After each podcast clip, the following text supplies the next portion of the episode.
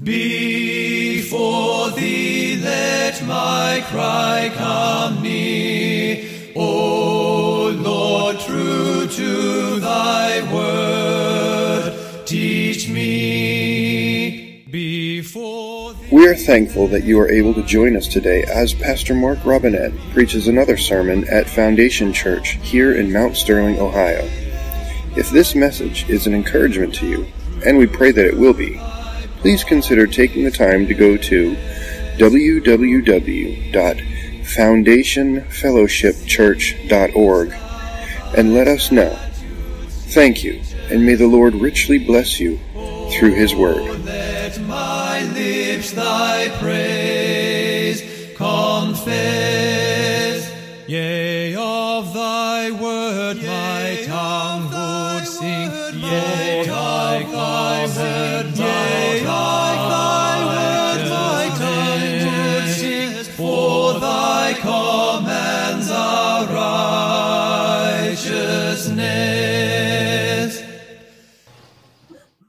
Right. Well, hey, greetings this Lord's Day, this Palm Sunday, this very strange Palm Sunday.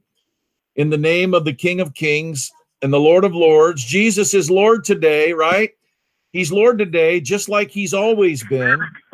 Uh, and today we willingly bow our knees to him and we recognize and rejoice over his lordship, longing to see him rule over our every action and over the whole earth. Um, I keep saying this and I'm not going to stop saying it, but people are always saying now, in these uncertain times.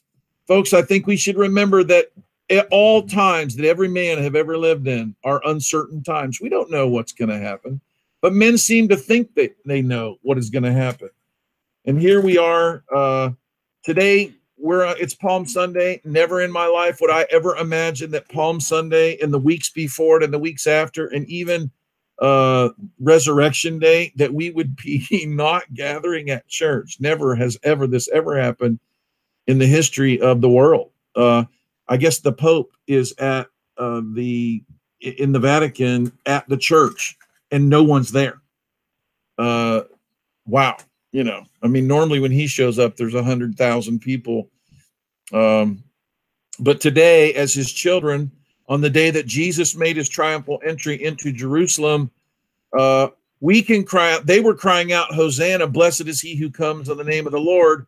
So why don't you try that with me? Hosanna! Blessed is he who comes in the name of the Lord.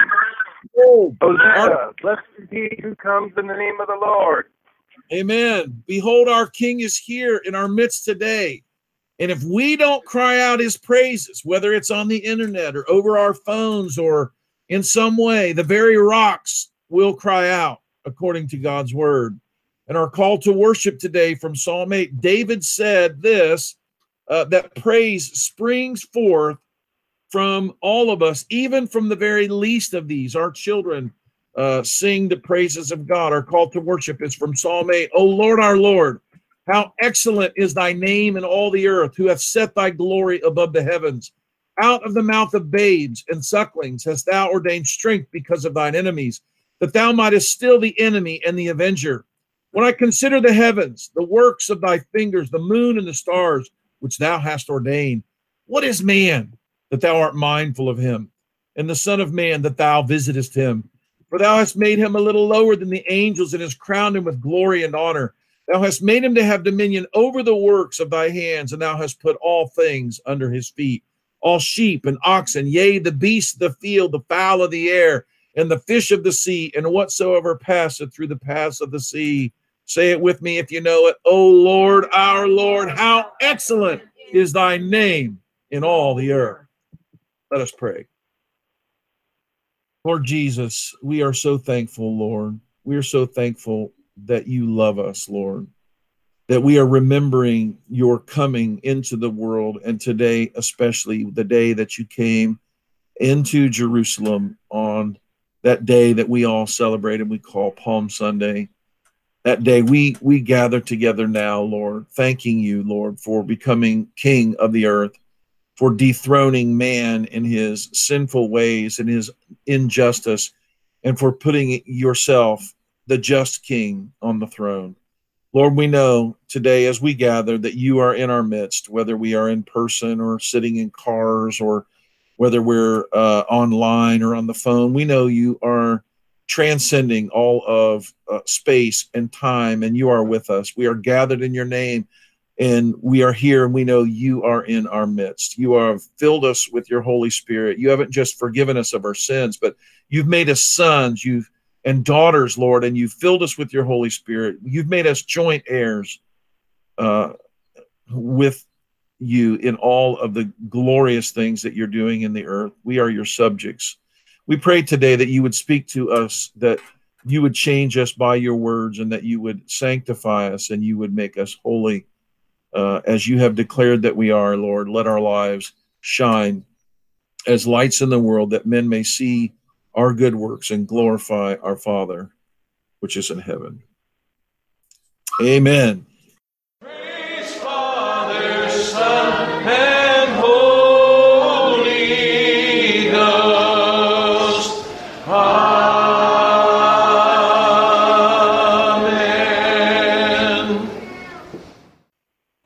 Well, today is Palm Sunday, and um, my text uh, is right actually from this same. It's it's a very short text, and my sermon today is called "Here Comes Your King."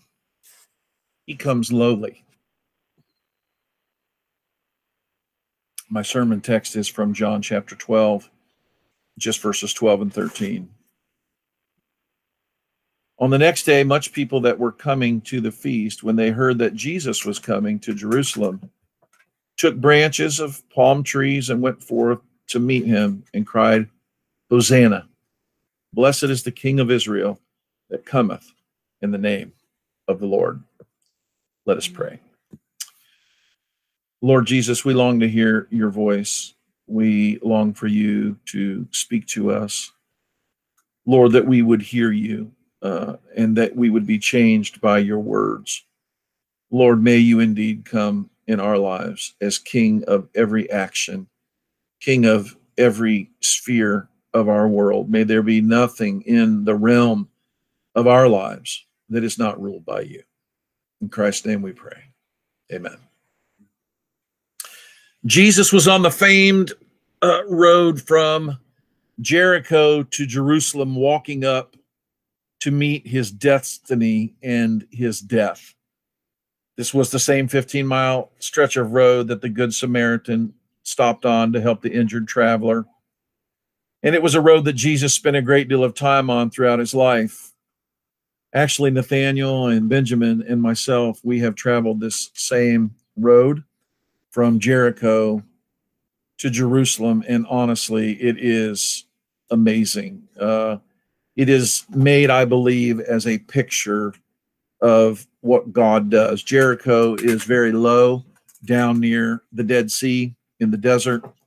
And as you go uh, to the west from there, all the way to Jerusalem, uh, it goes up, up, up, up from this desert area, this area that has hardly nothing growing. And soon as you get on the outskirts of Jerusalem at the Mount of Olives, uh, everything turns green.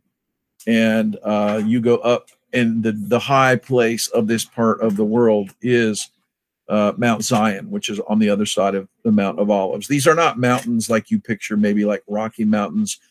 Uh, they really are just these very, very long, very, uh, very prominent hills, really, is kind of what they look like.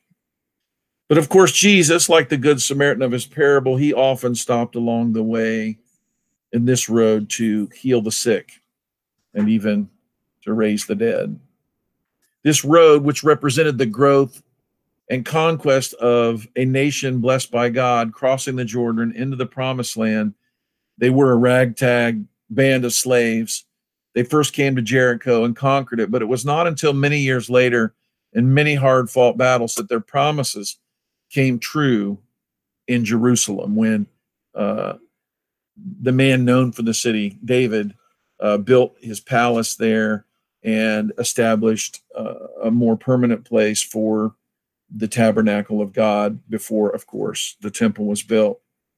Their king, who showed them glimpses of the King of Kings in this city, the city of David, of course, we know honestly it is the city of Christ himself. Now it was on this road which he ascended up almost into the cloud for miles as it appeared, as it approached uh, the Mount of Olives, the golden city of God. He had stopped on another trip of this same kind. You'll find more than once throughout his life, Jesus traveled this road. He traveled from Jericho to Jerusalem. He did this more than once. And the last time he had done this, he had stopped at the home of his close friends, Mary and Martha and he had uh, messengers coming and telling him about his friend Lazarus who was sick. And then of course we know Lazarus died. And by the time Jesus arrived there uh, he was already dead. And he had been dead for several days. And we know what he did though. We know he rose Lazarus from the dead. But before he started his last journey on this road toward Jerusalem he visited uh, the home of Zacchaeus, as we heard in our readings. He Zacchaeus was in Jericho. There, Jesus was uh, visiting the house of this wee little rich man. We like to sing the song about who repented of his sins and was glad that salvation had come to his house. As he left Jericho, the large crowd following him, Jesus stopped and he heard the plaintive wail of the blind man. The blind man, we all know, uh, most of us know the story of Bartimaeus. He cried out, Jesus, thou son of David, have mercy on me. Jesus, thou son of David, have mercy on me. And they said, Be quiet. You need to be quiet. You need to leave the teacher alone. And scriptures tell us that he cried even louder Jesus, thou son of David, have mercy on me. Jesus called him over and and when the, when he came and uh, he saw the man and he says, "What do you want? What do you need?" And normally the man there was one thing that he wanted. He was a beggar. He was blind and he wanted money. When he called people over, it's kind of like reminds me of the story of Acts chapter 3 where the man who sat at the gate beautiful and he cried and he asked alms of Peter and John. Do you remember what Peter and John said? Peter and John said, "Silver and gold have I none, but such as I have give I thee in the name of Jesus Christ of Nazareth, rise up and walk. And we know he went leaping and walking and praising God. Well, Jesus walks over to this man and he says, What do you, what do you want? And he said, I want to be able to see. And a couple things happened. Not only did the man's uh, vision come back to him, but he threw off his coat. It's kind of an amazing picture of what is going to happen later as people are throwing off their coats. But there's something different that was going on here with Bartimaeus. Um, the Romans at this time, they were very orderly and had a lot of rules and laws. And in order to be a beggar at the time uh, of Christ, you had to be licensed to be a beggar. You couldn't just pretend. You know how people today you they hold up signs that uh, you know freeway exits and different places and they want money.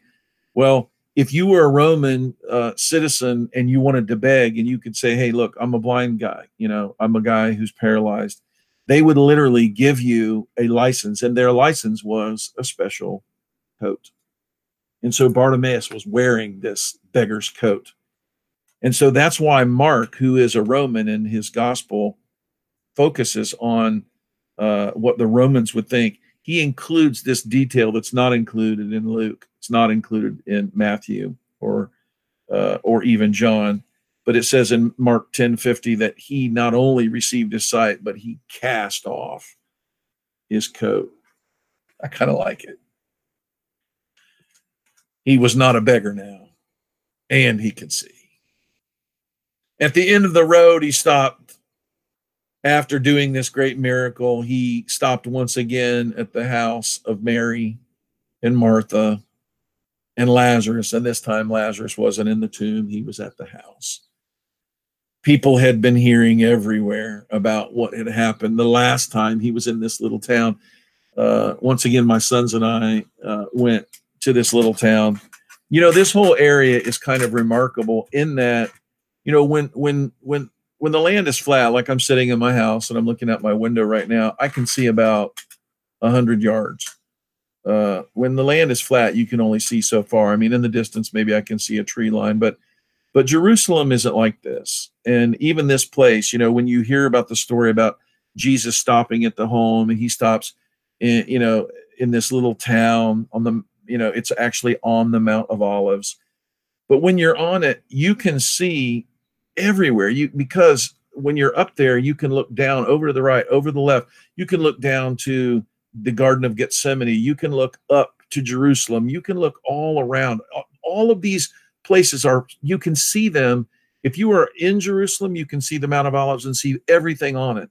If you're on the Mount of Olives, you can see everything in Jerusalem. And so so there is a visual aspect of what's going on here in this story that you you can't appreciate unless you actually see this. So as Jesus stopped at the home of Mary and Martha and Lazarus, he literally was just looking over and he could see the he could see the hill go down, he could see it go up and he was looking at Jerusalem. He was looking at the walls of the temple even from this house.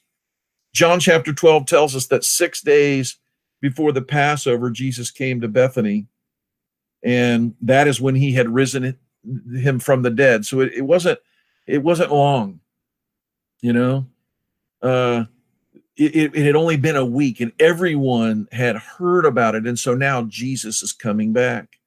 Dusty dirty feet thirsty perhaps not smelling like the halls of a royal palace. John says that they gave him a dinner there. Mary was there martha was serving and Lazarus was reclining with him at the table, there in view of Jerusalem. Mary took a pound of her expensive ointment. You you know this story. She uh, it was made of nard, and she anointed the feet of Jesus, and she wiped his feet with her hair. And the house, it tells us, was filled with the fragrance of the perfume. This had happened once before at another house, but this wasn't the house of a friend. It was at the home of a hypocrite, a Pharisee. And now it was happening again in the house of his friends. But yet, for all the royal treatment that Mary gave him that day, we know that the scripture tells us that he would be wounded in the house of his friends, there among the people that should have been receiving him Judas Iscariot was there. He was watching this scene unfold. He had seen it before. I think he was probably just as irritated the first time, even though he didn't say anything about it. But he's irritated now. And he says, Why is this ointment not sold for 300 denarii and given to the poor? And the writer gives us insight telling us it wasn't because he cared about the poor that he said this, because he was a thief and he had the charge of the money bag and he used to help himself to it. Jesus said, Leave her alone so that she may keep it. She may do this for the day of my burial. For the poor you always have with you, but but not always me. They couldn't know. You know, it's kind of like um, like us three weeks ago. I mean, four weeks ago, I remember all the people showing up at our home, and we're thinking we're getting on a plane and we're going to leave the country, and we don't.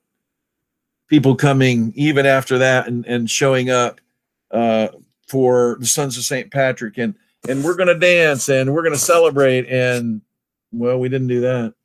And we didn't even go to church. And guests that we thought were coming weren't there. It's amazing to me how circumstances like this remind us of the uncertainty that is always before us. Jesus has reminded us in his word that we're not to say tomorrow we're going to do this and tomorrow we're going to do that. He says but what we should say is god if god wills we will do this. I think I think maybe after this, it won't be so hard to remember to do that rather than just going, yeah, I'm doing this, I'm doing that, I'm going here, I'm going there. No, I think maybe in our vocabulary from this day, we'll say, hey, if the Lord wills, we'll be meeting in church again in a few weeks. Or if the Lord wills, I'll be back to work. Or if the Lord wills, I'll be going here or going there. But as he walked over the Mount of Olives on his way to this house,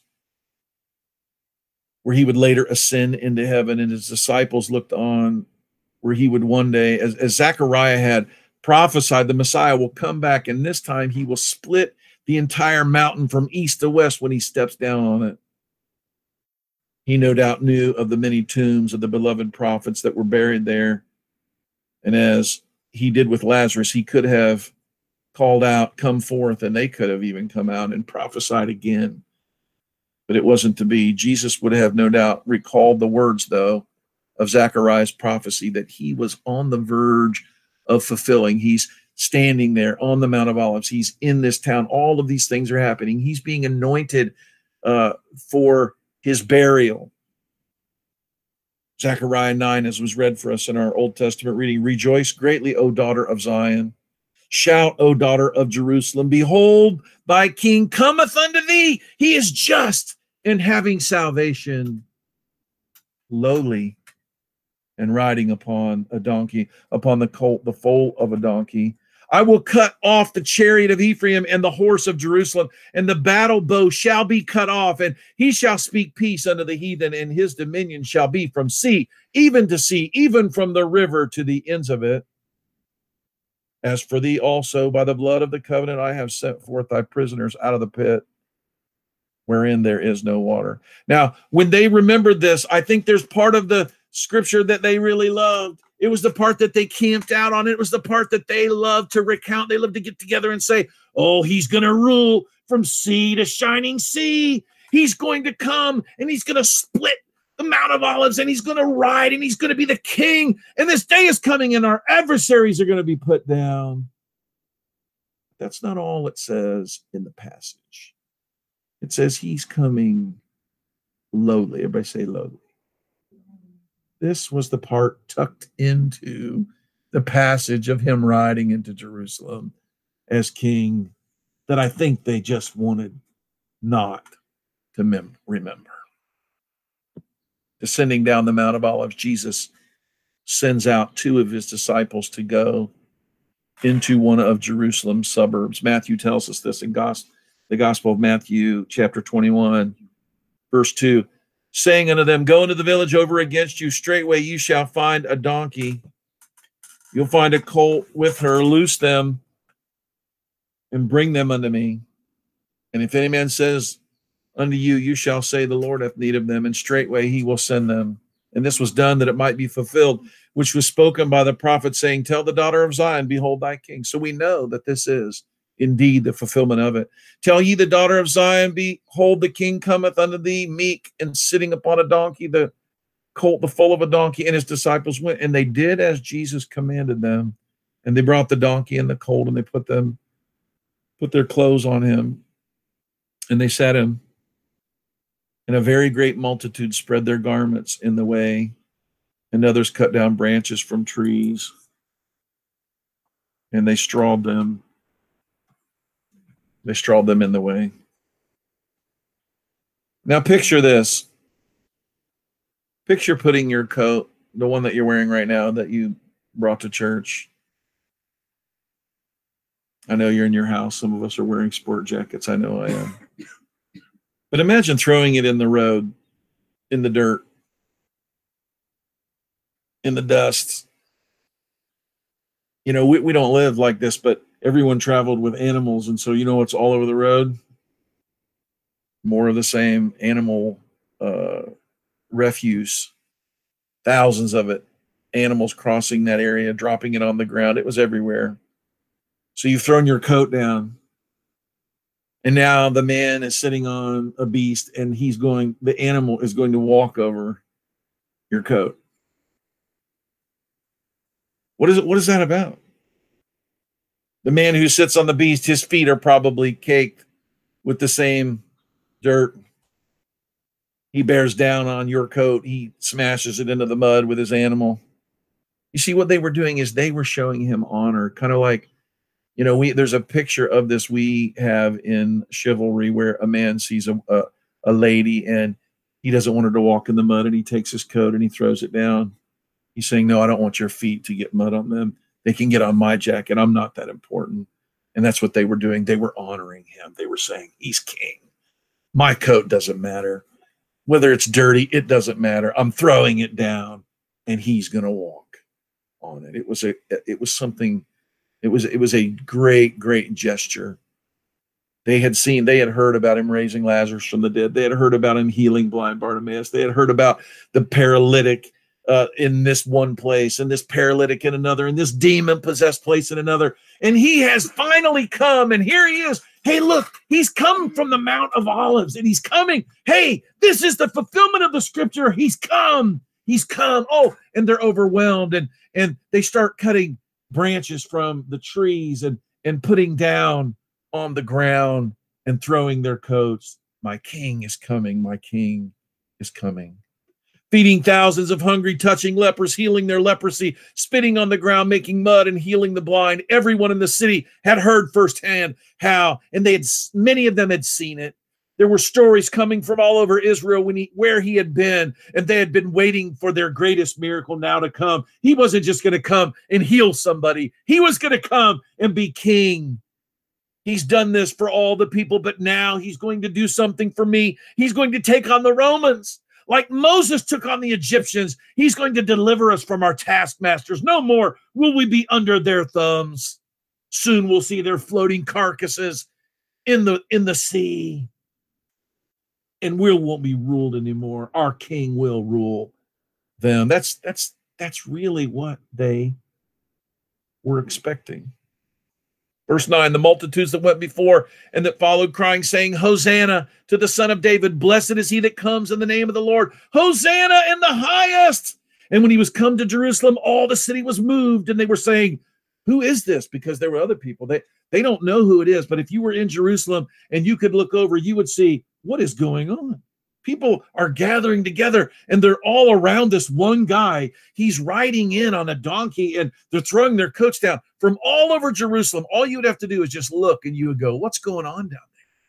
What's going on? It was easy to see the whole, everyone that lived in Bethphage and everyone that lived on the Mount of Olives, all the people that lived around Jerusalem, all they had to do is just look, man. All they had to do is look. And they're like, What's going on? This crowd is gathering and he's coming toward the gate of Jerusalem. And they're like, wait a minute, this is a lot like that picture from the Old Testament. Look, he's he's on a donkey. He's on. Hey, wait, it's it's it's mother. He's on this little colt, and and oh, wait a minute, it's a picture from the book of Zechariah. it's happening, and it it caused caused quite a stir. He was come to Jerusalem. All the city was moved. The multitude said, "Ha! This is Jesus." He's the great prophet from Nazareth, and he's from Galilee. Here he comes. And in their mind, they're like, wait a minute, I've heard, I've been hearing about him. I've been hearing how he divided the loaves and the fishes, and I've been hearing how he did this and that. Oh, he's coming. They cried Hosanna. They received him as the promised king of prophecy. They were ready to see it all come to pass. Behold your king. This is what they wanted to hear, but there was more to the prophecy, as I mentioned before. Behold your king, he comes lowly. Now, this was a song, of course, but it was not the song they wanted to hear. They didn't want to hear, they didn't want to hear that part. Lowly. It was not something they could bear even to hear. They wanted him to come as the mighty king of kings, treading out on his enemies in the winepress of the wrath of God, but instead it would be his life that would be pressed, his blood that would become wine, first at Gethsemane and then at Calvary. This is what was in store. They were thinking he was going to be, you know, crowned king and crush his enemies. But the crowning of this king would not happen that way. Instead of marching to the seat of government, to the Romans, and throwing down his gauntlet and performing a miracle which humiliated them all and calling lightning down from heaven. You know what he does? He goes to the temple.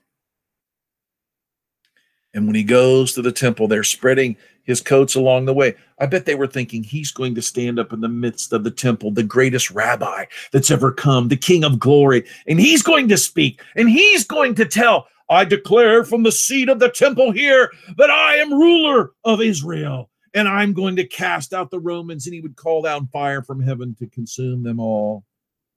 But that's not what he did. Luke adds this, and starting in verse 36 of his account, they spread their clothes in the way, When he was coming high at the, the Mount of Olives, the whole multitude disciples began to rejoice. They began to praise God with loud voices, for they had all seen the mighty works, saying, Blessed is the King that cometh in the name of the Lord, peace in heaven, glory in the highest. Some of the Pharisees, though, they were like, Wait a minute, what's going on? Stop these people. He answered, He said, I'll tell you what, that if these should hold their peace, the very rocks will cry out. And when he was come near, behold, the city. What did he do? What did he do before he made it to the temple? He wept. This seems like such a strange thing for him to do. What's he weeping? He knows they think he's coming as the king. He's coming to tread down the enemies, and he knows they're going to be deeply offended about what is about actually to happen because he wasn't coming the way they thought. He was coming lowly. He wept because he knew he was not what they wanted. Church, God does not show up the way we want him to show up. He shows up his own way, after his own thoughts and for his own purposes, which are above ours and they are very contrary to them. Many times we are looking for him to come in a way that he is not coming. That might be what he's doing right now through what is happening in our world. Instead of coming to the seat and casting down those that rule and casting down their pride, he might be on his way to us. And he might be on his way in a lowly way, in a way that we wouldn't like, in a way that we aren't expecting, and we might miss it too. Jesus, when he wept, he said, For the day shall come upon thee that your enemies shall cast a trench about thee. Wait a minute, I, I thought you were going to crush our enemies. They're going to compass you on every side. They shall lay you even to the ground, and your children with you. Was this the message they were thinking he was coming to declare? I don't think so. Shall not even leave one stone upon another, because you did not know the time of your visitation. This is not what they expected was coming next. He went into the temple and he began to cast out them that sold things there, those deplorable people that took the opportunity of people's worship and took advantage of them by telling them their sacrifices weren't good enough. They had to buy things from them. They were making money hand over fist, declaring this is not an acceptable sacrifice. It's, it reminds me of the people that are uh, debating over, you know, who has the right to do this and who has the right to do that. And we need to let our government know what their place is. It reminds me that we may be missing our visitation because I really think that God has something to do in the church and in us. And I don't think it's time we go, what is wrong with them? I think we should be pointing the finger at us and saying, what's wrong? With us. He didn't go to the Romans, he went to the temple and he said, It is written, My house is the house of prayer, but you have made it a den of thieves. Have we made the church something where we can come and debate about theology? Have we made the church some kind of a courtroom where we parse out judgments about the exact right way to do this and do that and say this and say that?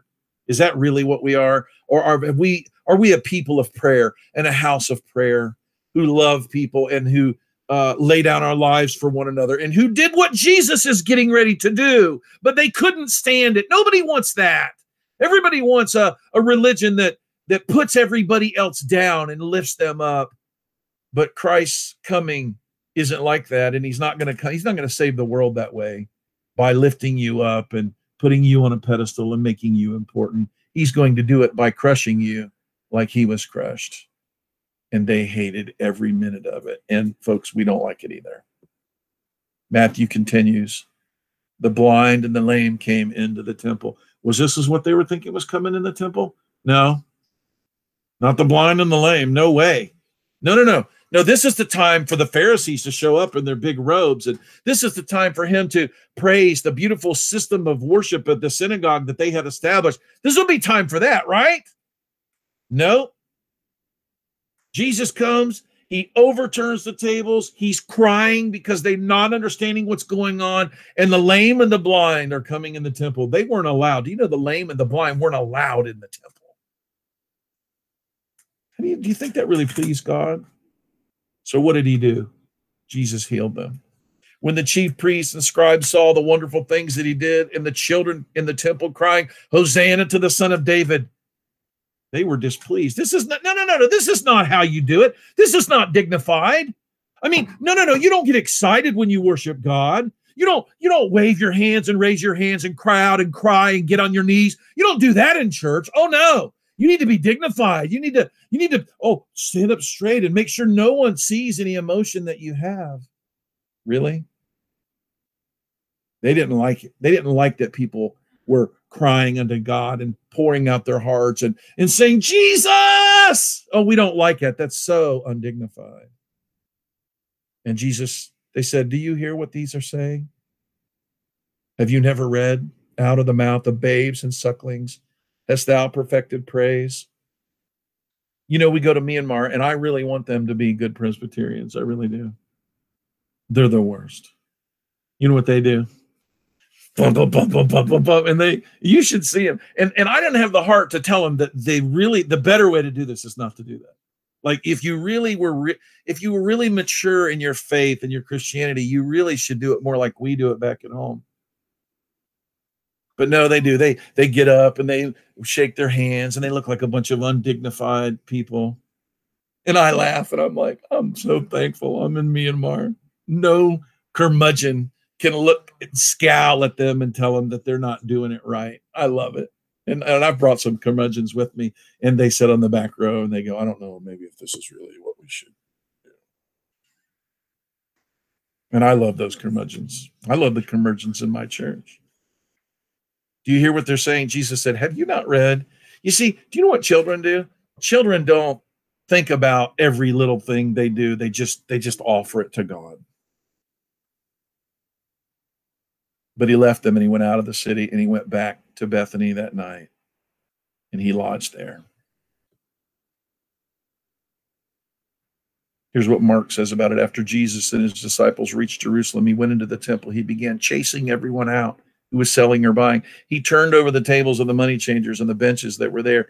Jesus would not let anyone carry things through the temple. He taught the people, saying, The scripture says, My house shall be a place of prayer and worship for all nations. Now, you have to understand, this was certainly not what they were expecting. You're going to let Gentiles in here? You're going to let Gentiles come? And he said, Oh, yeah. When, when I came, you didn't really want me. But so you know what I did?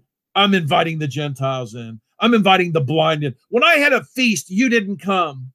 The table was set so I'm going to go into the highways and the hedges, and I'm going to find the blind and the, the blind and the halt and the lame, and I'm going to find Gentiles, and I'm going to bring them in that my house might be full, not full of people like you who don't want me, but people who do, people who know they need me.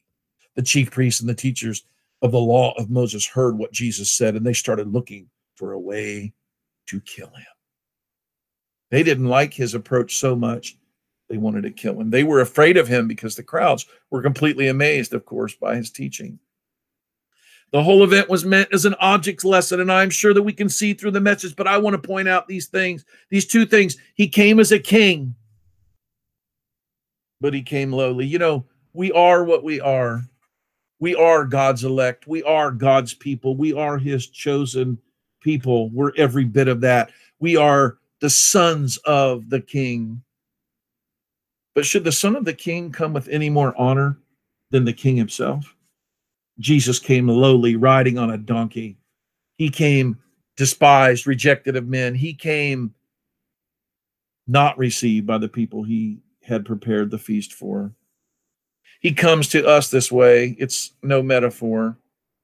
We'd like it to be different, easier. We'd like all of our enemies, including our own flesh, to melt away we would like him to straighten up the whole messed up world. But instead, he comes to our hearts and he overturns the tables there and he calls us exactly what we are.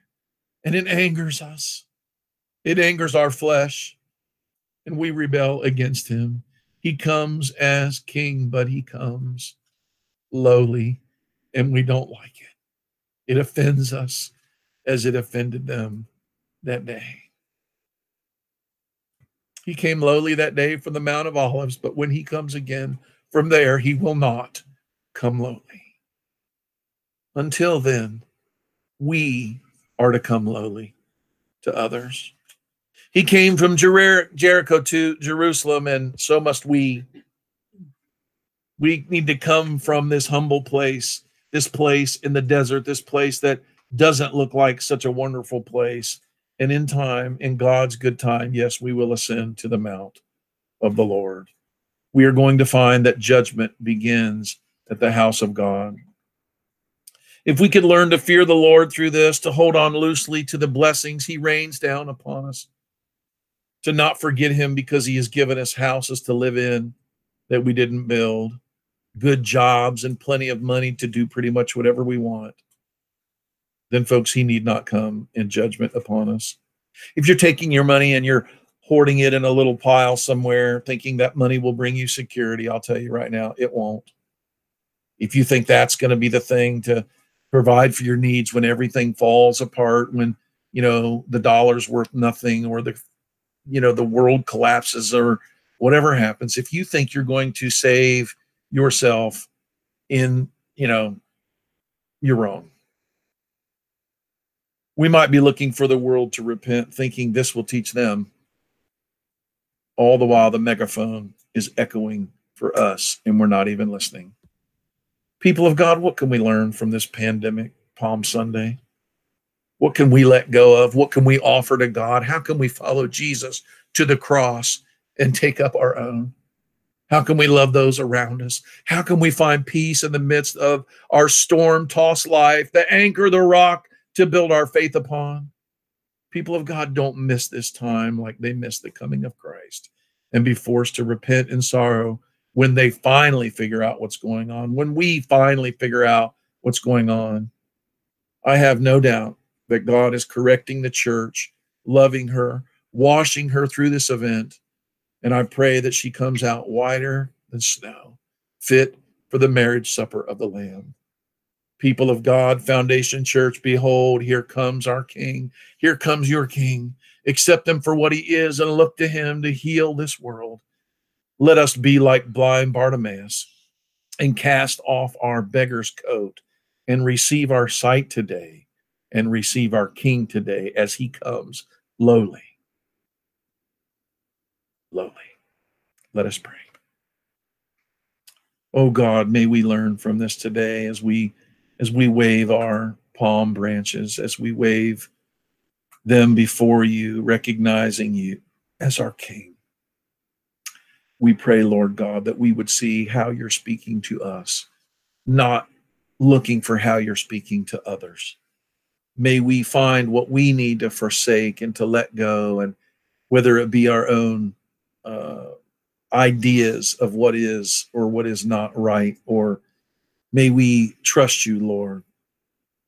May we follow your lead in this time. May we uh, just let those trappings that we have formed around our lives that are not pleasing to you, that restrain us from worshiping you with our whole hearts, Lord, may they fall by the wayside today. May those tables be overturned in us. In Christ's name we pray. And all God's people said, Amen. I'm so used to when I'm preaching, reaching up and closing my laptop, I almost did it again. And then you wouldn't have been able to see me. You might see that I have these branches held in my hand today. If you have them in your house, I'd like you to get them in your hand. I guess we're not taking communion. We could do this. Um, you see, the children of Israel celebrated the Feast of Booths every year. And the Feast of Booths was to remind them that there was a time when they didn't live in such nice places. And for a week, you may not know about this, you can read about it, but for a week, they would build these little makeshift tents, houses. They would take scrap wood and they would move out of their nice house. Tim, could you imagine doing this? Build a little, you know, take a few skids and and twigs from the yard and build a little house and live out in that little house for a week. Could you imagine that? What they did is they were remembering Luke. I can see you on my screen. They were remembering that they didn't always have such nice places to live, that they were wandering out in the middle of the wilderness. And what they remembered that time is that God provided for them even then. They didn't have fields that they planted, they didn't have uh, crops that they were tending, but yet God took care of them. They they didn't have uh, textile mills to make their clothes. God made their shoes not wear out in their clothes, and and He provided for them. He He covered them with a pillar uh, of a cloud uh, by day and and warmed them with fire by night. He fed them with manna from heaven, and so they remembered that by living in these little booths. And during that time of year, at the very end of it, they would go out and they would cut um, three different kinds of uh, vegetation. And uh, one of them was a palm another one of them i believe we you can look it up i don't have it right here in front of me but the other one is myrtle i believe and and um, there's a there's a there's a third one but so i i got i got uh, a pear and i got uh, a forsythia and i got a pine and and I'm not trying to make these represent these things, but they are the three different things. And what they would do on the last day is they would wave these before the Lord. Everybody wave your palms before the Lord. They would wave them, and, and each one of these things represented that the palm represented the royalty, as Matt was we were talking about yesterday, and the, the different things represented different parts of the loveliness of God. And they when they waved this on the final day of the feast, you know what they were saying? Our Messiah is coming our Messiah is coming. One day he's coming. And that's why when he was coming into Jerusalem, they took the palms, okay, and they laid them down. They were saying, Aha, the day of our waving the palms is over, and we're laying them down now at his feet. And they laid them down in the way as they threw their coats. So let's just wave them. Come on, wave our palms. Hosanna, blessed be the name of the Lord. Blessed is he who comes in the name of the Lord. Hosanna to the Lord. Praise him. God is worthy of our praise. Our King has come. Let him come to us today and be the ruler of our hearts. Praise God. I know this may sound silly to you, and if we were doing it in our church, I'm sure somebody would pull me aside and lecture me at the at the nature of maybe this how this might not be appropriate. Well, I'm just so glad you're at your house and not at mine today because I'm waving the palms. I'm waving the palms. I'm waving the palms and praise God. Yeah, no, I'm not going to get a banner and run around the church like some silly charismatic, but I kind of feel like it right now. So praise God, glory to God in the highest, and on earth peace, goodwill to men. Hosanna, blessed be the name of the Lord. Blessed be the name of the Lord. All right, people of God, that's all I got for you uh, in the way of sermon and message. Let us pray. Heavenly Father, we thank you for loving us. We thank you for gathering your people today in this blessed time. I pray, Lord Jesus, that you would speak to us and continue. I know I've already prayed after my sermon, but I just feel like praying again. I just so much want us to not lose this time and miss it for what it is that you're coming, that we would not be like Jerusalem and miss this visitation. Lord, the coronavirus is a visitation from you, Lord. You are the one that sends the plagues. You are the one that sends these things, God. The, the devil can't do that kind of stuff. Lord, we know that you have sent it to teach us, to chastise us, to, to shape us in ways, oh God. May we not miss your visitation, oh God. In Jesus' name, we pray.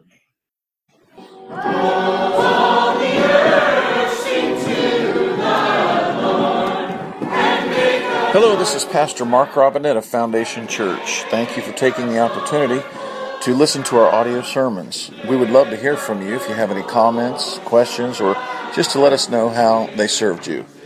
Go to our website, www.foundationfellowshipchurch.org, and send us a note. Thank you, and it's a pleasure to serve you.